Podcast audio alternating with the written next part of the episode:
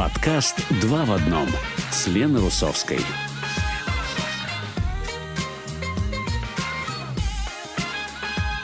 Добрый день всем! Вы слушаете подкаст «Два в одном» с Леной Русовской.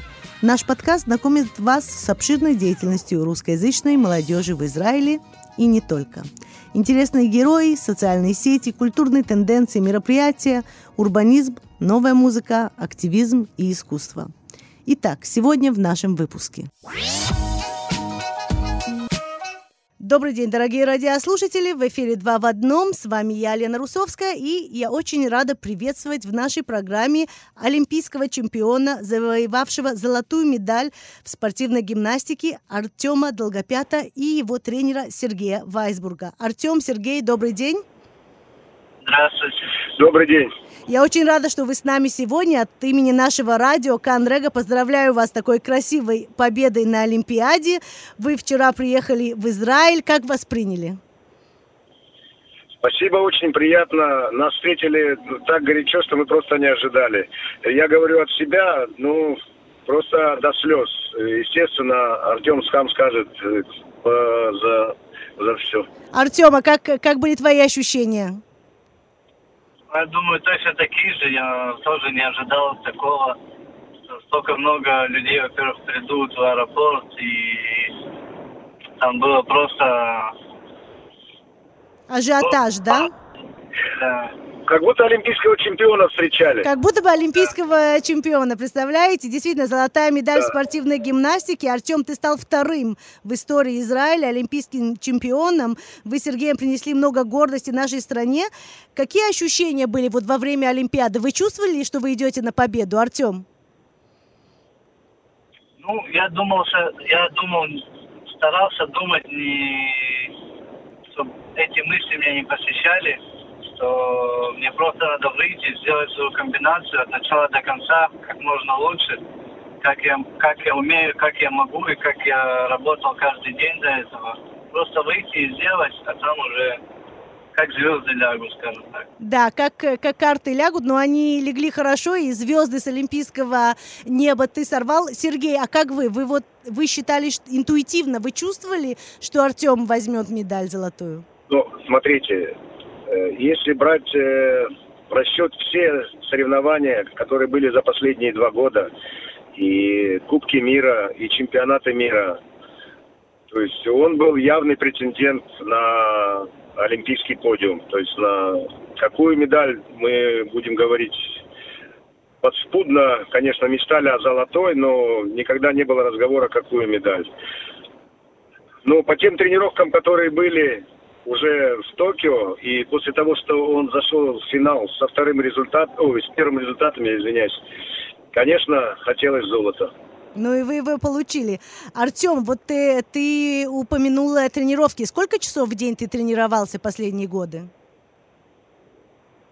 Э, ну, мы тренировались, во-первых, по две тренировки. Утром мы тренируемся с 9.30 до 12.30 примерно. А вторую тренировку мы с трех часов до пяти примерно тренируем. То есть где-то 5-6 часов. И вот такая ежедневная э, тренировка 5-6 часов э, в день, это отражается на отношениях спортсмен, спортсмена с тренером? Вот такая интенсивность общения? Э, отражается в чем? Ну, на ваших отношениях с Сергеем вы очень много про... Э, вместе были, были какие-то споры? Проводим времени вместе. Да, да. Было ли как-то это отразилось на ваших э, отношениях? Я вам Может хочу быть... сказать, если ты делаешь общее дело, угу. то я считаю, что это только идет во благо. Это только идет во благо. Артем, а ты иногда не соглашался с Сергеем? Вы спорили, может быть, даже ругались? Бывало такое? Конечно, есть какие-то несогласия, есть э, у меня внутри иногда то, что я устал, а Сергей меня заставляет и говорит, нет, надо это сделать. Но в какой-то момент я понял то, что если я не положусь на него на сто процентов, то у нас ничего не получится, и я решил просто отдаться все свои силы, все на Сергея отдать и слушать его во всем, поддерживать. каждое его решение. Ну и жизнь показала, что это было, что это было правильно. Сергей, а какими качествами, да, вот должен обладать олимпийский чемпион? Что, например, отличает Артема от других спортсменов? Ну, прежде всего, это очень сильная нервная система. Это самый важный момент, я считаю. Очень трудно этому научить. И ни один психолог никогда не поможет. Вот, э, каждое соревнование, каждый финал на таком уровне – это борьба характеров. Мгм. Кто сильнее, тот и побеждает. Откуда берется такой сильный характер? Артем, это от родителей, от тренера, или ты сам в себе это э, в себе как бы э, растил? Ну, во-первых, я думаю, родиться надо. Я как бы себе не могу сказать, что у меня прям такой характер. Ну, как-то все, ну, не то, что само, но я понимаю, то, что мне надо выйти, сделать свое, пытаюсь как можно больше себя как бы успокаивать и так далее. А как быть сконцентрированным вот во время того, как, э, как ты, когда ты выходишь, да? Как сконцентрироваться только на этим? Ты как делаешь какие-то упражнения перед этим, какая-то медитация, может быть, или ты просто становишься таким хладнокровным и идешь в бой? Ну, да, я думаю, больше такое. Но я перед комбинацией, например, э, мы когда руку поднимаем, у нас есть 30 секунд начать комбинацию. И у меня берет там 10-15 секунд, я глубоко вдыхаю, как бы, чтобы успокоить, чтобы у меня внутри все успокоилось, и потом только начинаю комбинацию. Я так себя. Так, так себя настраиваешь, да? Ну и вторая сторона медали, я добавлю. Да, это, конечно. конечно, очень э, большая работа на тренировках, чтобы довести все свои движения до автоматизма, чтобы даже те мысли, которые тебе мешают, они не дали тебе сделать неправильно. Мгм. Вот, поэтому То есть ты рабо- то есть на- надо работать как робот, да? э, в этом что-то есть. В этом что-то есть. Э, Артем, я хочу тебя спросить, вот э, у твоего папы, у твоей мамы брали немало интервью в последние дни. Э, насколько велика их заслуга вот в твоей победе, в твоей спортивной карьере? Они наверняка вложили немало времени, и сил, и денег. Э, Они поддерживали Я тебя? Ну, конечно, я, ну, лично я считаю, то, что без э, всех людей, которые меня поддерживали и все время давали мне мотивацию говорили, то, что ты лучший, ты должен продолжать идти вперед и не останавливаться, без них бы у меня ничего не получилось бы. Конечно же, особенно семья и тренера, и все, кто был со мной, это, конечно, все чувствуется, и это тоже одно из важных, чтобы спортсмену помогали. Себя. Чтобы была по- поддержка близких людей, да? Да. Артем, а в момент, когда тебя наградили медалью и на Олимпиаде играют гимн Израиля, какие у тебя были мысли, какие, что ты чувствовал в этот момент? Конечно же, у меня было счастье, я, скажем так, стоял там и махал головой, я не, не мог поверить, что мы добились этого. Мгм. Я об этом мечтал, и тренера, и все близкие об этом мечтали, чтобы я взял эту медаль, и я просто стоял и не верил в это. И до сих пор не, не, не до конца верится, что я это смог сделать. Да, не верится, правда, да? Это такое, такое Про счастье. себя могу сказать, что внутри наступает такая пустота, что ты просто не знаешь, чем ее заполнить. А что именно, Сергей, объясните? Я имею в виду, как будто ты взлетел и, и не можешь опуститься. Э, После того, когда, когда гимн играет, и слезы, ты их не можешь просто остановить. Да, ну вы Ты не ничего не единственный... слышишь и ничего не видишь. Да, как в космосе, да, но знаете, вы не Да. единственные, у кого лились слезы, когда это происходило. Это было действительно очень трогательный момент, я думаю, для всех, э, для всех жителей Израиля. И я хочу спросить вас, Сергей, вот вы, вы действительно такого добились вместе с Артемом, вы ведете его с 12 лет. Что дальше? Как будет происходить э, дальнейшая карьера э, Артема, по-вашему? Знаете, есть такие слова, лишь мгновение ты наверху и стремительно падаешь вниз. Так, так вот, э, я хочу сказать, мы сейчас, конечно, все наслаждаемся этой победой. Ну, пройдет и сейчас месяц, и все по новой. Мы должны думать дальше, как нам готовиться к следующим Олимпийским играм, к следующим стартам. То есть работа Думаю, продолжается, да? Конечно, конечно. Как говорится, начать с чистого листа. Да. Как с чистого листа. Ну, понятно. Артем, я хочу тебя спросить. Вот есть такое ощущение, может быть, я не права, но мы э, следим, конечно, за тобой последние дни. Еще когда ты был э, совсем э, мальчиком, есть такое ощущение, что ты немножко человек стеснительный. И вот сейчас на тебя обрушилось столько внимания. Все хотят взять у тебя интервью, все хотят поговорить, все хотят узнать. Ну, и мы тоже, собственно, да, поэтому мы с тобой сегодня общаемся. Тебя это смущает немного или вызывает только позитивные чувства? Конечно же, только позитивные чувства, потому что в самом деле, как бы я не был самым, ну, самым известным спортсменом в Израиле, и тут вдруг столько меня узнают на каждом шагу сейчас, и это очень, очень радует меня.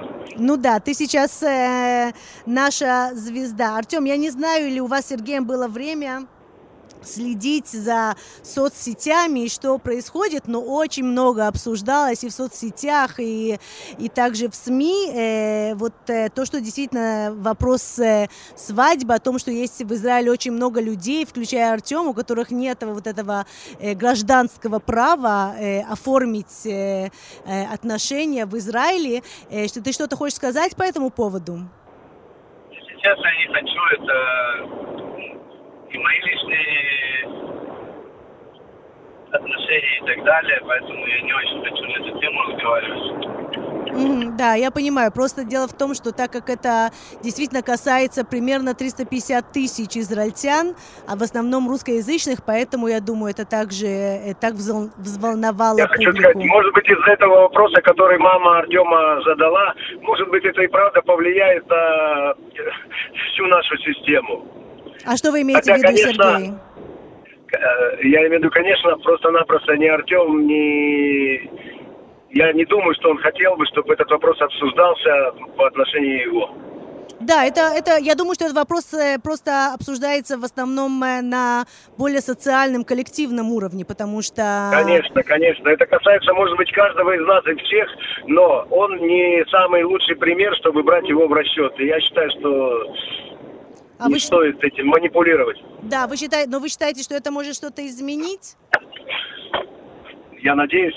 Вы надеетесь. Ну что ж, хорошо, мы будем надеяться, а также будем надеяться снова увидеть вас на следующей Олимпиаде. Артем Долгопят, олимпийский наш чемпион, Сергей Вайсбург, тренер, тренер высшего класса. Спасибо вам. Еще раз поздравляю. Мы будем следить за вашей блистательной карьерой. Всего хорошего. Спасибо большое. До свидания. Спасибо. Всего хорошего. Добрый день всем, два в одном. У микрофона я, Лена Русовская, и мы продолжаем общаться с нашими чемпионами. Со мной дзюдоист, чемпион, завоевавший несколько дней назад вместе с израильской сборной бронзовую медаль на Олимпиаде в Токио, Питер Пальчик. Питер, привет. Привет, Лена. Поздравляем тебя и всю вашу команду с бронзовой медалью. Вы молодцы, ты молодец. Спасибо большое вам огромное. Питер, как, какие ощущения? Ощущения просто э, невероятные. Я думаю, что после такого, после такой недели, когда каждый из нас э, вот ощущал э, э, свое горе, потому что не смог э, принести вот эту медаль, которую каждый из нас хотел очень. После такого, э, после после стольких э, стольких э, годов, э, когда мы тренировались и стремились и жертвовали столько много для, для этой медали, и в конце мы практически очень близко к этому, но не сумели завоевать. Вот пришло этот момент, который мы смогли сделать это как команда. Да. И... Это... Угу. это очень трогательно, правда? Да, потому что каждый принес вот это свое горе, и каждый привез, э, привез каждый из нас привез к этому э, к этой командной соревновании э, что-то чуть-чуть другое. Угу. И вот эта э, общая энергия нас э, толкнула э, в каждом бою, до, до медали вперед, да, то есть каждый да. из вас, да, ощутил, ощутил, в общем, какое-то разочарование, да, когда вы не смогли выиграть, когда, когда были схватки один на, на личных, один. На личных, да, да, на личных соревнованиях. На личных соревнованиях, и сейчас сборной командой вы дали этот бросок и взяли, и принесли себе и Израилю бронзовую медаль. Скажи, а почему это получилось? Это больше уверенности, когда вы в схватке в сборной, а не один на один? Я не думаю, что это вот э, речь идет в уверенности. Я думаю, что это вот э, это просто другая динамика. Потому что когда ты сам соревнуешься, ты сам это команда, в принципе. У тебя есть э, э, физиотерапевт, э, тренер, э, массажист, э, диетолог. И, в принципе, ты сам с собой как команда. А вот когда есть командные соревнования, и каждый спортсмен э, должен завоевать э, очко, для команды, это, это уже динамика уже другая, и ты понимаешь, что ты э, э, вот ты, ты не зависишь только от себя. И поэтому очень важно толкать э, своих друзей и своих э, э, э, партнеров на команду, и это девочки и мальчики вместе, поэтому... Поэтому э, кроме, у вас получилось, да? Да, да. Кроме того, что мы э, реально были лучше э, почти, чем все. Даже когда мы проиграли французам э, в четвертьфинале, мы очень-очень близки, э, были близки их выиграть и зайти в э, финал на, на Олимпиаде впервые э, в истории. Поэтому это был просто невероятный день. Как здорово, как здорово. Ты знаешь, вот я, мы, конечно, за всем этим следили, вот на фотографиях ты такой счастливый, ты просто светишься, да, ты светишься после этой победы, но ты знаешь, я хочу тебя спросить, а вот как пережить поражение? Как, как пережить то, вот что ты, ты сказал в самом начале, столько тренируешься, стольким жертвуешь годами, часы работы, тренировок каждый день, и ты на Олимпиаде, и есть поражение в схватках один на один. Как это пережить? Как ты чувствуешь себя?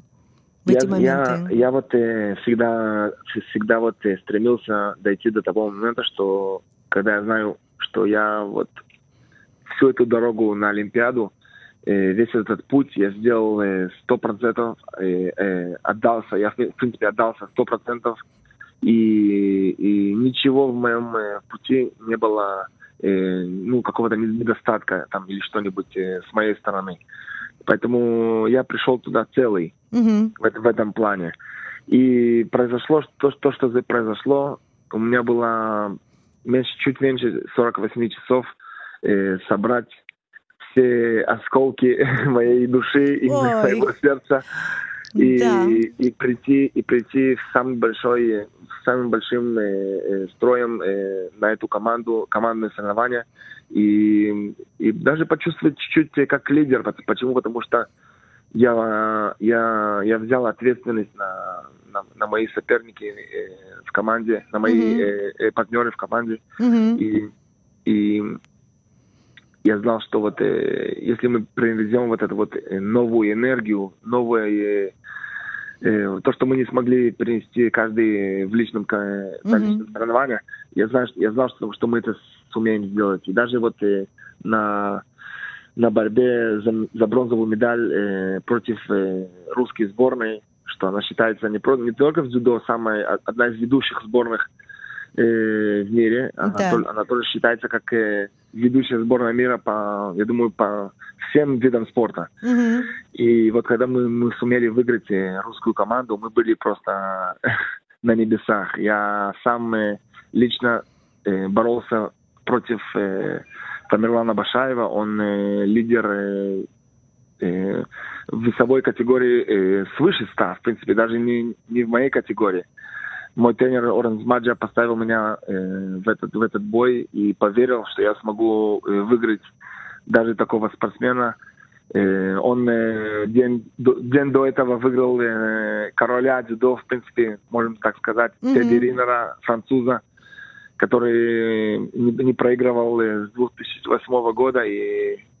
То есть у тебя был очень серьезный соперник, очень, очень серьезный. серьезный. Да, да, и стратегия была очень э, ясна мне и, и моему тренеру Смаджи. Mm-hmm. Мы, я должен был э, э, вытащить всю, всю энергию э, от моего э, соперника и дойти до до уровня, э, так называется, golden score. После четырех минут борьбы э, первый, который э, э, в принципе, он, ему э, удается э, бросить, он выигрывает. Mm-hmm. И я очень рад, что мы сумели э, ну, вытащить наш, наш план э, да, удачно. Да, да, что у вас, что у вас все получилось. Все получилось, да. Пит, Питер, скажи, а как тебя приняли? Мы действительно здесь все волновались за тебя, а как тебя приняли, когда ты прилетел в Израиль? Ты вернулся э, сов, совсем недавно. Вот ты, вот ты выходишь, да, в зал в аэропорту. Да, позавчера. И что, и что происходит? Я знал, что вот мы сумели вот выиграть э, этот, эту Олимпиаду как э, команда и сделали вот э, историю в, в израильском спорте. Я знал, что это, это, это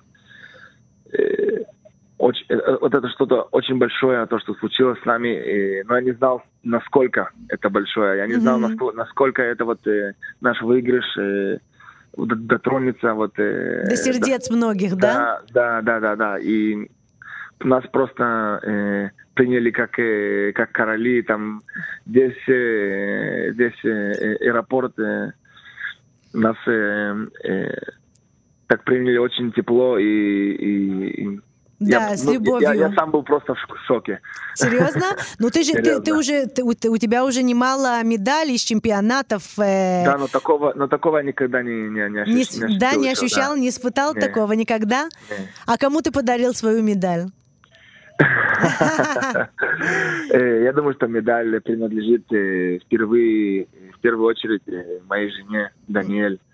Она жертвует, жертв, пожертвовала столько много и будет еще жертвовать очень много в будущем. И я думаю, что это в первую очередь только я только могу ей сказать спасибо и да. вручить, вручить ей медаль. Да, быть женой олимпийского спортсмена, это, наверное, это, наверное, непросто. Это, наверное, непросто. Не просто. Так Совсем. что Даниэль тоже молодец. Ты знаешь, Питер, мы не раз ведь с тобой общались э, в этой нашей э, программе «Два в одном», и я помню наш разговор еще три, тому, три года тому назад, когда ты рассказывал о своем дедушке, и ты был рад э, давать интервью на русском языке, потому что ты сказал, что теперь твой дедушка сможет услышать и понять. Как твоя семья отреагировала на твою победу? Расскажи нам.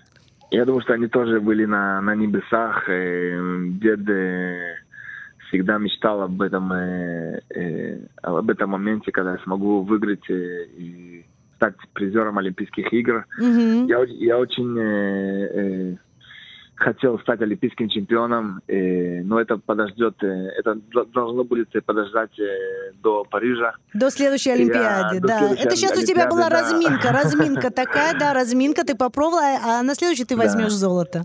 Я, я буду стремиться к этому, в общем. И хотел просто сказать тоже спасибо всем моим болельщикам русскоязыч, русскоязычным в нашей, нашей прекрасной стране. Эм, я вас всех очень э, люблю и, и передаю вам огромный э, теплый... Э, Привет. Да. Питер, я уверена, что, что, тебя, что тебя очень любят, за тебя, за тебя болели и очень надеялись, что у тебя все получится, и у тебя так и получилось, поэтому мы действительно тебя еще раз поздравляем, и мы будем ждать твоего выступления на следующей Олимпиаде. И, как всегда, Спасибо будем большое. за тебя болеть, и опять будем встречаться на нашей передаче. Питер Пальчик, поздравляем, желаем тебе успехов, и мы тобой гордимся. Всего хорошего. Спасибо. До свидания. Всего хорошего. Добрый день всем, два в одном. С вами я, Лена Русовская, и с нами Юра Муравьев в своем уголке Юры. Юра, привет. Привет, Лена, привет, радиослушатели. Ах, какая энергия. Мы с тобой давно не общались. Я рада, что у нас опять есть такая возможность. Юр, как твои дела? Э, замечательно, несмотря на жаркую погоду последних дней, настроение хорошее. Вот. Единственное, конечно, хочется попрохладнее, попрохладнее, чтобы было на улице. Да, хоть, хочется попрохладнее, потому что действительно тяжко, да, не просто, не просто, но я буду надеяться, что будем надеяться все, да, что все-таки эта жара пройдет и, и как-то полегчает. Э, Юр, следишь за Олимпиадой? Э, прости, не понял. Олимпиады ты следишь? А, э, нет, за Олимпиадой не слежу. Уже как, наверное, вторую или третью Олимпиаду я перестал следить и в целом Забрось. у меня интереса. Да. Забросил это дело. да. Ну хорошо, это значит, что у нас есть с тобой возможность поговорить сегодня не о Олимпиаде, а о другом, о музыке. Э, да, хотел бы поговорить даже не так, как о музыке, как о таком течении, которое называется ретроспектива, и которое захватило буквально сейчас русскоязычную музыку, как мне кажется. Угу. А что Вот. именно? Э, Что же такое ретроспектива? Это, скажем так, взгляд э, на старое и переосмысление его. Хотел поговорить сегодня о таких вещах, как э, ремейк, э, кавер или коллаборации с молодыми артистами для того, чтобы возродить какие-то старые э, архивы звезд, я не знаю, самих звезд.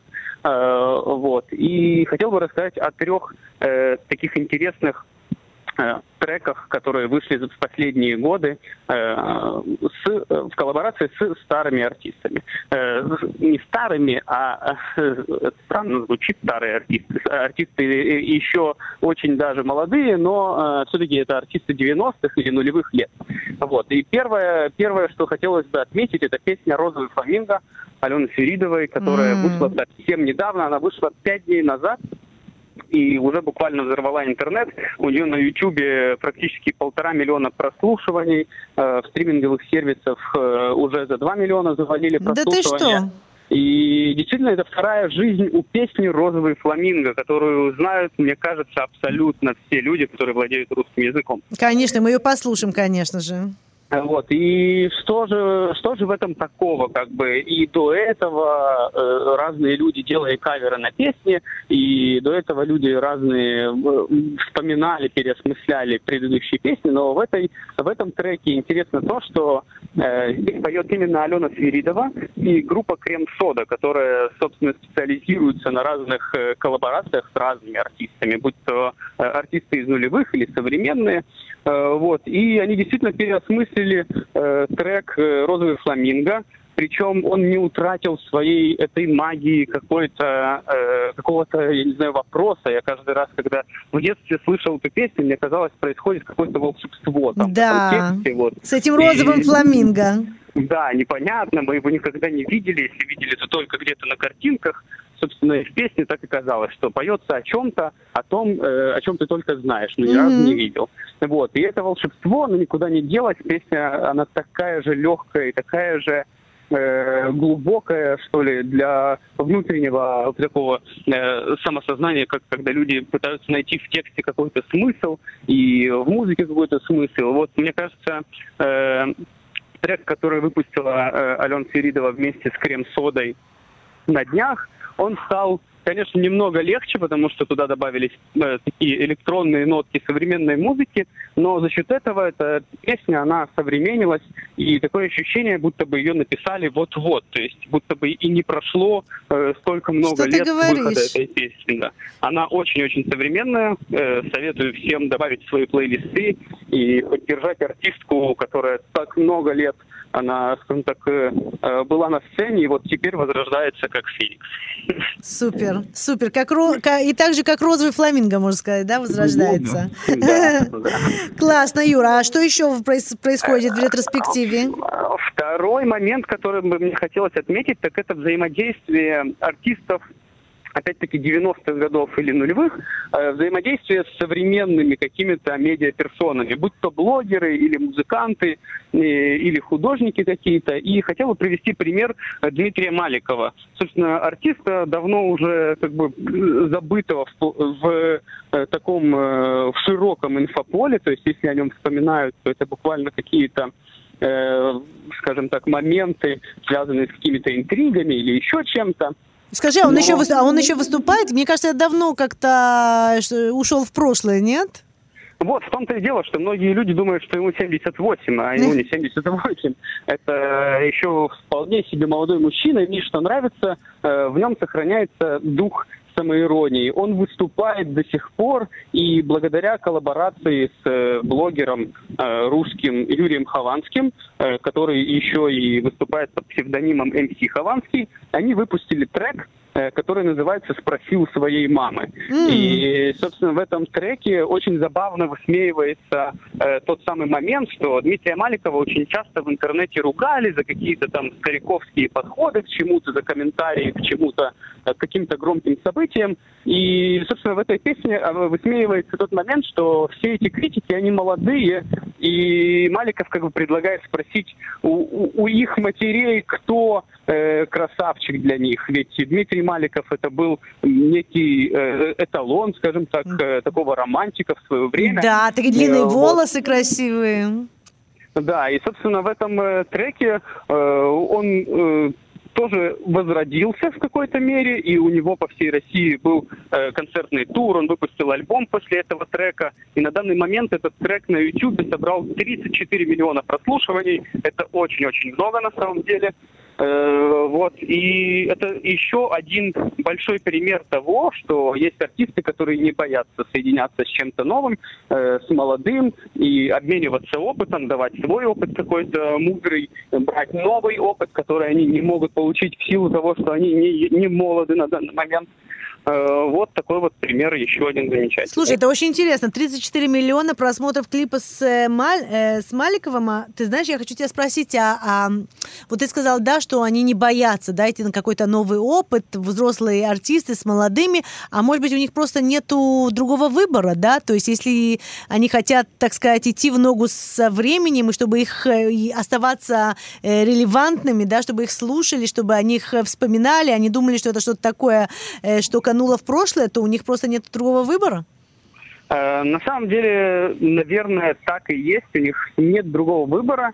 Э, наверное, выбор есть всегда. Все-таки можно сделать, привлечь к своей персоне внимание или еще какими-то способами. Но коллаборации с юными артистами – это один из самых простых способов э, после какого-то грязного пиара, мне кажется. Вот, то есть это никак не учерняет, это не черный пиар для артиста, все-таки это просто-напросто коллаборация с кем-то, но она, она открывает для артиста молодую аудиторию. Да, это здорово на самом деле. Есть еще какие-то примеры интересные? И последний, третий пример – это, в принципе, популярное, популярное такое искусство, которое называется кавер когда какая-то одна из групп берет и перепевает э, чужую песню. Э, вот. В примере я хочу привести группу «Пошлая Молли». Это ребята из Харькова, из mm. Украины. Э, это, это панк-рок, который не совсем уж популярен на данный момент в мире. В принципе, панк-рок. Э, никто особо сильно его не слушает, мне кажется. Вот, то есть какие-то любители жанра. Но эти ребята, они действительно смогли выделиться на молодой сцене рэперов э, своим качественным гаражным звучанием, таким э, трушным, потому что они записывались именно в каком-то гараже точно. И замечательно у них вышел кавер на песню «Нон-стоп» группы «Рефлекс». Это обычная такая клубная песня начала нулевых, э, где так, девчонки в группе поют о чем-то. И, в общем, такая веселая-веселая песня, которую слушают обычно на пляже у моря. И вот эти ребята из группы «Пошлая Моли» просто перепили ее, Э, в стиле панк-рока. И на удивление это получилась очень-очень э, живая песня. Она действительно заиграла новыми красками. И это, это замечательный пример того, как э, попсовая песня, которую слушают, скажем так, за бутылкой пива где-то на набережной, может превратиться в какой-то панковый трек, под который может скакать спокойно 8 тысяч человек на стадионе на каком-то концерте какой кайф, такой э, ренессанс для более взрослых артистов. Это радует, и мне кажется, ты знаешь, что для моего поколения и для, конечно же, более взрослых это такая также ностальгия, да, можно поностальгировать. Мы э, любили э, этих э, артистов, когда они были молодые, когда мы были молодые, я там еще была девочка, а сейчас это такая вот ностальгия, можно, э, ну, можно просто покайфовать и послушать их вновь. Да, действительно, советую послушать, советую не стесняться слушать что-то новое, тем более, если это ваши любимые артисты, которые были любимы когда-то или остаются до сих пор. Супер. Юра, огромное тебе спасибо. Спасибо твоей энергии такой э, классной. Спасибо э, рекомендациям. Э, и мы встретимся на следующей неделе. Пока-пока, Лена. Пока, Пока. Пока. Всего хорошего.